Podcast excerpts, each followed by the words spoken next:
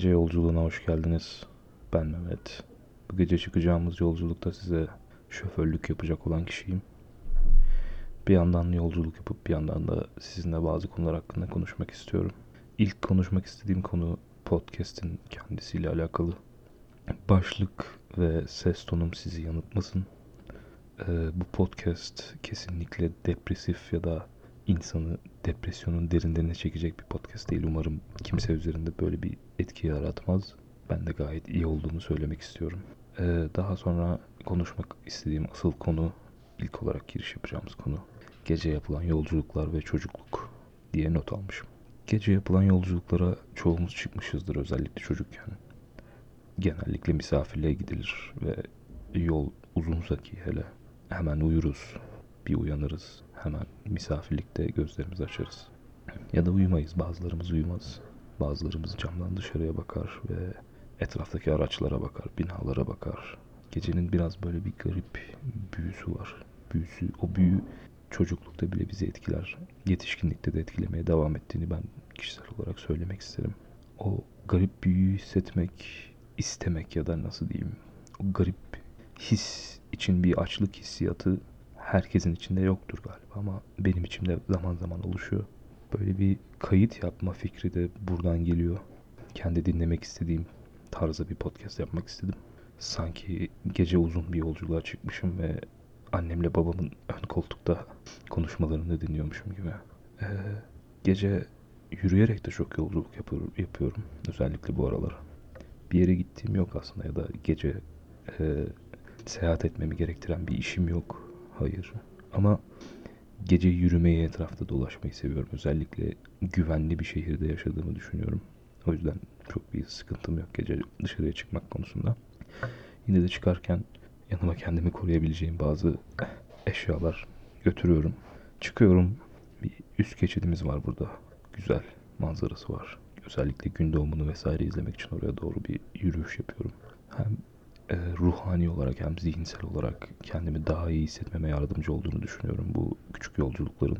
Bir yandan saat geç olmuşsa ve karnım açsa e, o saatlerde açık olan çorbacılara ya da lokantalardan birine girip oturup yemek de yiyorum ekstradan. Tabii ki yürümenin burada sağlık açısından pek bir faydası kalıyor mu? O konuda bir şey söyleyemem ama daha çok benim için önemli olan e, bana daha iyi gelen kısmı zihinsel olarak yani bir rahatlatma hissiyatı oluşturuyor. E, çünkü kalabalıkları çok fazla sevmiyorum ya da fazla insan görmekten hoşlanmıyorum. O yüzden gece bomboş sokaklarda yürümek ve sokak köpeklerinin peşime takılması beni kendimi kendimi gerçekten iyi hissetmemi sağlıyor. Ee, ayrıca şunu da eklemek istiyorum. Haftalık iki bölüm yapmayı düşünüyorum. Yine haftalık bir podcast yapacağım. Ee, her hafta iki bölüm yayınlayacağım. Tam olarak bir, bir gün belirlemedim. Muhtemelen bir cuma günü kaydedip yayınlamayı ekstradan bir de pazar günü kaydedip yayınlamayı düşünüyorum. Ee, her neyse aynı zamanda yani bu gece yürüyüşlerinde sadece gecenin tek başına bir büyüsü, bir etkisi yok insan üzerinde. Ayrıca yalnız olmanın da bir güzel yanı var tabii ki. Bahsettiğim gibi ben biraz yalnız kalmaktan hoşlanan birisiyim. Yalnızlık benim için bir nevi bir özgürlüğümün artıyor olması anlamına geliyor mesela. Şöyle düşünün. Apartmanda yaşıyorsunuz ve gürültü yapamıyorsunuz çünkü bir sürü komşunuz var. Niye gürültü yapmak isteyesiniz ki? Ama diyelim ki bir müzik aleti çalıyorsunuz. Komşularınız rahatsız olabilir ama ıssız bir kasabada yaşıyor olsaydınız ki bu tarz kasabalarda genellikle insanların katledilme şansı çok yüksek olur bilirsiniz filmlerden. Ama istediğiniz gibi gürültü yapabilirsiniz, istediğiniz gibi dolaşabilirsiniz. Yani bu tarz yerlerde güvenliğiniz bile artar aslında. Mesela ben memleketimde e, Ege bölgesinde bir şehirde yaşıyorum. Daha doğrusu bir kasabada yaşıyorum. Yaşadığım yerde stres olduğum zaman durup dururken bir anda çığlık atabiliyorum ya da bir anda bağırabiliyorum. Bu korkuyla alakalı bir durum değil. Hayır yani rahatlamak için yaptığım bir şey oluyor genellikle. O kadar çok alıştım ki buna artık e, düşünmem bile gerekmiyor yapmadan önce. Gerildiğimde, daraldığım zaman bir anda bağırı veriyordum. E, şu an taşındığım yerde çok fazla ses yapamıyorum. Onunla bir eksiklik hissiyatı oluştu tabii ki içimde. Tabii ki yalnızlık böyle güzel e, nasıl diyeyim faydaları olan bir durum ama aynı zamanda kalabalığın da bir e, yine bir büyüsü var. Özellikle güvenebileceğiniz insanlardan oluşan bir kalabalıksa bu bir grupsa bir arkadaş grubuysa yani yalnız kalmaktan hoşlanmayan arkadaşlarım da var evde huzursuz olan çok fazla. Güvenlikle alakalı bir durum değil tabii ki bu sadece insan e, o arkadaşımın e, dil, ağzından söylüyorum bunu. Ba- bazen bir insan arıyor gerçekten de. Bu insan sizinle çok yakın olmak zorunda değil. Yani çok yakınınızda olan birisi olmak zorunda değil tabii ki. Bir arkadaşınız olabilir mesela şu anda benim bir ev arkadaşım var.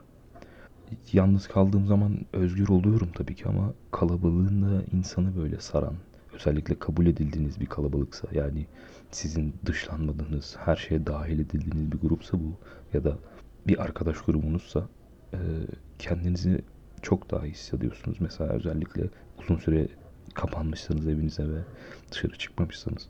Böyle bir grupla bir araya gelmek e, tek seferde sizi yükseltebiliyor. Bir anda eski halinize daha sağlıklı bir hale getirebiliyor sizi. E, bu arada da yine de ek, yine eklemek istiyorum. Format tercihi yapmam biraz uzun sürdü. Yani nasıl bir podcast kaydedeyim, ne söyleyeyim, ne anlatayım insanlara benim ne anlatsam beni dinlerler diye düşündüm. Ee, yanılmıyorsam ilk başta da dediğim gibi e, kendi seveceğim bir podcast. Yani benim ben bunu dinlerim diyebileceğim bir podcast yapmak istedim. Söylemediysem de şu anda söylüyorum. Ee, o yüzden böyle bir şey yapmaya karar verdim. Biraz sakin, yavaş, bazı insanları uykuya daldıracak ya da bazı insanlar sabah köründe işe giderken e, araçlarında ya da ne bileyim otobüste dinleyebilecekleri şekilde gürültüsüz bir şey yapmaya çalıştım. Bir yandan da hafif kafa açacak bir boş muhabbet istedim. O yüzden şu anda anlattığım şeyleri anlatıyorum. Ee, biraz düşündüm. Hiçbir şeyin olmayacağını düşündüm aslında bu formatı uygulayana kadar. Ve en sonunda şuna karar verdim. Sanatsal olarak burada bir özgürlük almalıyım ve ne olacaksa olsun deyip buna başlamalıyım, bu işe başlamalıyım diye düşündüm. Ne kadar iyi bir şey yaptım bilmiyorum. Benim için e, yaptığım işin tutup tutmamasından ziyade yaptığım işin kalitesi çok daha önemli. O yüzden e, kaydettiğim bölümleri editlemek bana çok daha fazla keyif veriyor diyebilirim e, yaptığım işin tutmasından. Ya da özgürce istediğim işi yapabiliyor olmak bana diğer çoğu şeyden çok çok daha fazla bir keyif veriyor. O yüzden e, bir günde yüzlerce kez dinlenmekten ziyade e, oturup kendi yaptığım bir podcast'i dinleyebilmek ve bu iş olmuş diyebilmek benim için çok daha önemli. Sanat anlayabileceğiniz gibi benimce bence e, sanat içindir diye düşünüyorum. Peki sanat neden sanat içindir? E, bu biraz derin bir mesele gibi tınlıyor ama çok fazla değil bence. Sadece basit birkaç düşüncemi söylemek istiyorum. Her zaman sanat e, itemlerini, öğelerini birilerinin görmesi gerekmiyor ya da nasıl diyeyim çizdiğiniz bir resmi birilerine göstermeniz ve onların onayını almanız gerekmiyor. Bütün hayatım boyunca yapmaya çalıştığım ya da yapmaya çalıştığım bir şeydi yani yaptığım şeyleri insanlara göstermeye çalışıyordum. Çizdiğim resimleri, yazdığım yazıları, kaydettiğim şeyleri, videolarım, fotoğraflarım. Zaman zaman kabul görse de çoğu zaman kabul görmüyordu. En sonunda önemli olanın birilerinin kabul etmesi gerekmediğini anladım. E, kabul etmesi gerekmediği olduğunu anladım. Sanat öğelerini özellikle sanat eserlerini diyeyim. Yani sanat kendi yaptığım iş için sanat eseri demek ne kadar doğru olur tabii ki onu bilmiyorum ama e, bir nötr bir anlam taşıyor benim için sanat eseri yani herhangi bir yaptığınız iş defterinize karaladığınız küçük bir e, karakter bile olabilir ya da tek bir çizgi bile olabilir bence sanat eseri. Ve bu her zaman birileri tarafından görülüp beğenilmesi gereken bir şey değil bence. Her neyse bahsettiğim gibi uzun süre e, bir zaman kaybettim. E, insanlara kendimi göstermek ve insanlara kendimi anlatmak için uğraşırken, çabalarken çok zaman kaybettim. E, aynı şeyi okul içinde yaptım uzun bir süre. Hala yapmaya devam ediyorum. Kendimi göstermekten buradaki kastım okulu bitirmemi en çok isteyen kişiler genellikle ailem. Onları hayal kırıklığına uğratmamak ve bunu yapabilirim e, demek istiyorum ama zaman kaybı olduğunu düşünüyorum şu anda. Hayatımda büyük bir e, şekilde okulun ve ya işin de demek istiyorum ama iş benim için e, ödüllendirici bir şey. Çünkü çalıştıkça kendime daha sonradan tabii ki ayırabileceğim daha fazla zaman oluyor ve bu boş zamanımda e, yapabileceğim şeylerin miktarı artıyor, gidebileceğim yerlerin miktarı artıyor, alabileceğim şeylerin miktarı artıyor, oynayabileceğim oyunların miktarı artıyor.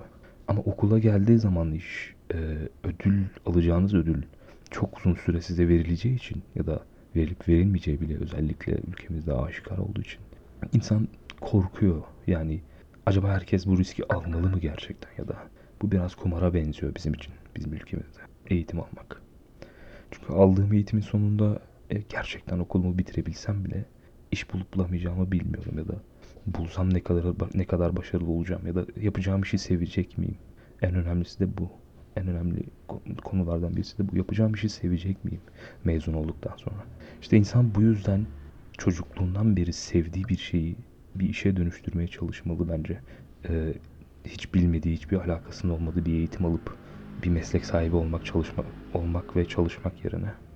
Çünkü yaptığınız işi sevmiyorsanız hayattan alabileceğiniz tek şeyi kaybediyorsunuz. Yani hayatın tüm anlamı bu. Yani mutlu olmak, yaptığınız şeyden memnun olmak, yaşadığınız hayattan memnun olmak. Eğer buna sahip değilseniz hayatın pek de anlamı kalmıyor. Ya ama bilmiyorum. Hayattan bazı beklentilerim var. Bunları henüz karşılayamadım bu arada. Ee, mesela çocukluğumdan beri yapmak istediğim şeyler var. Olmak istediğim şeyler var. Çocukken hayalini kurduğum meslekler var. Uydurduğum meslekler var. Hiçbir alakamın olmadığı ya da sevmediğim şeyler bile olsa çocukken ben bunu olacağım demiştim. Mesela bir öğretmenim sorduğu zaman aklıma bir şey gelmemişti ve demiştim ki ben DJ olmak istiyorum. Hiç müzikle vesaire alakam yok ve zannetmiyorum ki hayatımın gele, geleceğimde de e, böyle bir meslek olmayacak çok büyük büyük bir ihtimalle. Muhtemelen öyle bir iş yapmayacağım yani hiçbir zaman. Böyle bir konuda yeteneğim de yok. Ama ne bileyim insanın içinde böyle bir beklenti oluyor işte. En, en kötüsü de bu zaten insanı içeriden bitiren, içeriden tüketen bir şey bu. Yani nasıl söyleyeyim? Beklentiler insanı öldürüyor aslında yavaş yavaş. Yani beklentiler olmasa nasıl söyleyeyim mesela ben büyüdüğümde bunu olmak istiyorum. Bize bol bol sorulan bir sorudur bu. Büyüdüğünde ne olmak istiyorsun? Önemli olan benim ne olmak istediğim değil. Önemli olan benim hayatımı yaşayıp hayatımın belli bir noktasında hayatımla ne yapacağıma karar vermem. Ve bu kararı vermek için çok çok çok çok erken. Aileme ben doktor olacağım demek ya da ailemin bana bizim oğlumuz büyüdüğü zaman şunu olacak ya da işte itfaiyeci olacak, asker olacak demesi çok acayip saçma ve insana çok büyük bir yük, yük bindiriyor. Yani tabii ki yakın zamanlarda bile ailemle yaptığım konuşmalarda bana çok sık şunu söylüyorlar. Biz senden çok fazla bir şey beklemiyoruz. Biz sadece senin iyi olmanı istiyoruz. Ayaklarının üzerinde durabilmeni istiyoruz. Ama bunu söylemek için biraz geç kalıyorlar. Çünkü şu an olduğum yaşa gelene kadar hiçbir zaman bunu düşünememiştim ya da ailemin benden bekledikleri şeyleri ciddiye almıştım. Ve onları hayal kırıklığına uğratmamak için çalışmıştım. Kendimden ödün vermiştim gerektiği zaman. Yani özgür olduğum ve istediğim her şeyi yapabileceğim gerçeğini e, dolaylı yoldan aslında benden sakladılar. Sizden de saklıyorlardır muhtemelen. Ya da bazılarınız çoktan bunun farkına varmıştır. Yetişkinlik ve olgunluk aslında budur. Yani kendi özgürlüğünüzün farkına varmak ve hayatınızı kontrol altına almak. Bu her zaman iyi bir iş bulmak ya da e, yuva kurmak demek değildir tabii ki. Asla öyle bir şey, öyle bir anlama gelmiyor. Bu hayatınızın kontrolünü elinize almak. Daha çok kendinizle barışmak ve yaptığınız şeylerle barışmak ve istediğiniz şeyleri yapabilecek gücü kendinizde bulmanız demek benim için. Yani yaşıyoruz yaşıyoruz dediğim gibi beklentiler bize çok zarar veriyor. Yani çünkü ne kadar çok beklentinin varsa o kadar çok hayal kırıklığına uğruyorsun. Hayal kırıklığına uğramayı hiç kimse istemez. O zaman neden beklentilerimizden vazgeçmiyoruz ya da niye durmuyoruz artık bunları yapmayı? Yani umarım iyi bir iş bulurum. İyi bir iş bulmasam da mutlu olabilirim. Ama kimseyi buna inandıramıyorum. Ya da para kazanmasam da ya da cebimde beş kuruş olmasa da sokaklarda yatsam da mutlu olabilirim ama kimse buna inanmak istemiyor. Çünkü onların da beklentileri var. Ve onlar bunların kendilerine ne kadar zarar verdiğini görmüyorlar. O yüzden inanmıyorlar böyle söylediğim zaman. Aynen diyorlar yaparsın. ama ben yapabileceğime inanıyorum. İnanmıyorum hatta biliyorum. Çünkü önemli olan ne istediğim değil. Önemli olan neye sahip olduğum. Yani hayatta hiçbir zaman geleceği düşünerek hareket etmememiz gerekiyor aslında ya da bunu yani özellikle şu çocuk şu kişilerde görüyorum. Mesela liseli çocuklarda görüyorum genellikle e, ders çalışırken işte şu okulda okumak istiyorum ya da şu mesleği yapmak istiyorum diye çalışıyorlar ama seçtikleri meslekten hiçbir haberleri yok. Yani okula girip mezun olduktan sonra sevmeyeceğiniz bir iş yapacaksanız ve bunu bilme şansınız yok. Hayat yani bu kadar çalışmanın hiçbir anlamı yok böyle bir durumda. Niye niye çalışırsınız ki ya da mesela öğretmen öğretmen olmak istiyorum dedi bir çocuk, bir liseli bir çocuk ve çalışıyor. Matematik öğretmeni olmak istiyor diyelim ki. Ama matematik öğretmeni olmanın nasıl bir his olduğunu ya da ne tür bir işle uğraştığını bilmiyor ki. Ya da bunu anlatmak istesek nasıl anlatabiliriz? O yüzden eğitimi sadece isteyen ve ihtiyacı olan ya da gerçekten yeteneği olan insanların alması gerektiğini düşünüyorum. Zaten eğitim bunun için vardır. Yani sahip olduğunuz şeyi güçlendirmek, sahip olduğunuz yetenekleri ilerletmek için vardır. Yani onun dışında insan beklentilerinden kurtulduktan sonra ve ölümü kabullendikten sonra gayet mutlu bir şekilde hayatını sürdürebilir en kötü koşullarda bile. Tabii ki ölümü kabul etmek o kadar kolay bir şey değil. Çünkü insanlar genelde ölümden korkarlar. Yani ben de çok uzun bir süre ölümden korktum. Hatta çok genç bir yaşta olduğum halde ölümden korkuyordum. Çok mantıklı bir durum değil ama e, anksiyetem vardı ve beni rahat bırakmıyordu. Her gün yataktan kalktığım zaman yarın ölebileceğim aklıma geliyordu ve yaşamak istemiyordum. Çünkü zaten hayatım bir gün bitecek. Ama sonra şunu fark ettim. Hayatımın bittikten sonrası, hayatımın bitişinden sonrası beni ilgilendirmiyor. Çünkü benim var olduğum alan, benim Mehmet'in var olduğu alan sadece yaşadığım alan. Hayatta olduğum sürece ben Mehmet'im. Öldükten sonra ben Mehmet olmayacağım. Öldükten sonra ben ölü olacağım. Yani kişisellikten çıkacağım artık. Bir birey olmayacağım daha fazla öldüğümde. Öldükten sonra hepimiz aynı şeye dönüşüyoruz. Öldükten sonra tek bir şeye dönüşüyoruz. Hepimiz ölü oluyoruz. Ben Mehmet, sen Ahmet olmuyorsun. O yüzden kendimi seviyorum, kendimi kabul etmişim. Ya da hayatımın çoğu kısmını seviyorum. Çoğu şey, konuda e, tatmin edici bir hayat yaşadığımı düşünüyorum ve mutluyum. Peki niye ölümü düşüneyim ki? Çünkü ölümden sonra bütün bunlara sahip olmayacağım. O günü düşünerek, öleceğim günü, acı çekeceğim günü düşünerek hayatımı sürdüremem. Hayatı seviyorsam ve yaşamaya devam etmek istiyorsam mutlu bir şekilde o zaman ölümü kabul etmek ve onu bir kenara koymak eee, ve zamanı gelene kadar onun hakkında çok fazla düşünmemek bence gayet mantıklı bir çözüm bu tarz bir durum için. Beni dinlediğiniz için çok teşekkür ederim. Eee, geleceğimiz yere vardık. Süremiz bitti. İyi geceler diliyorum.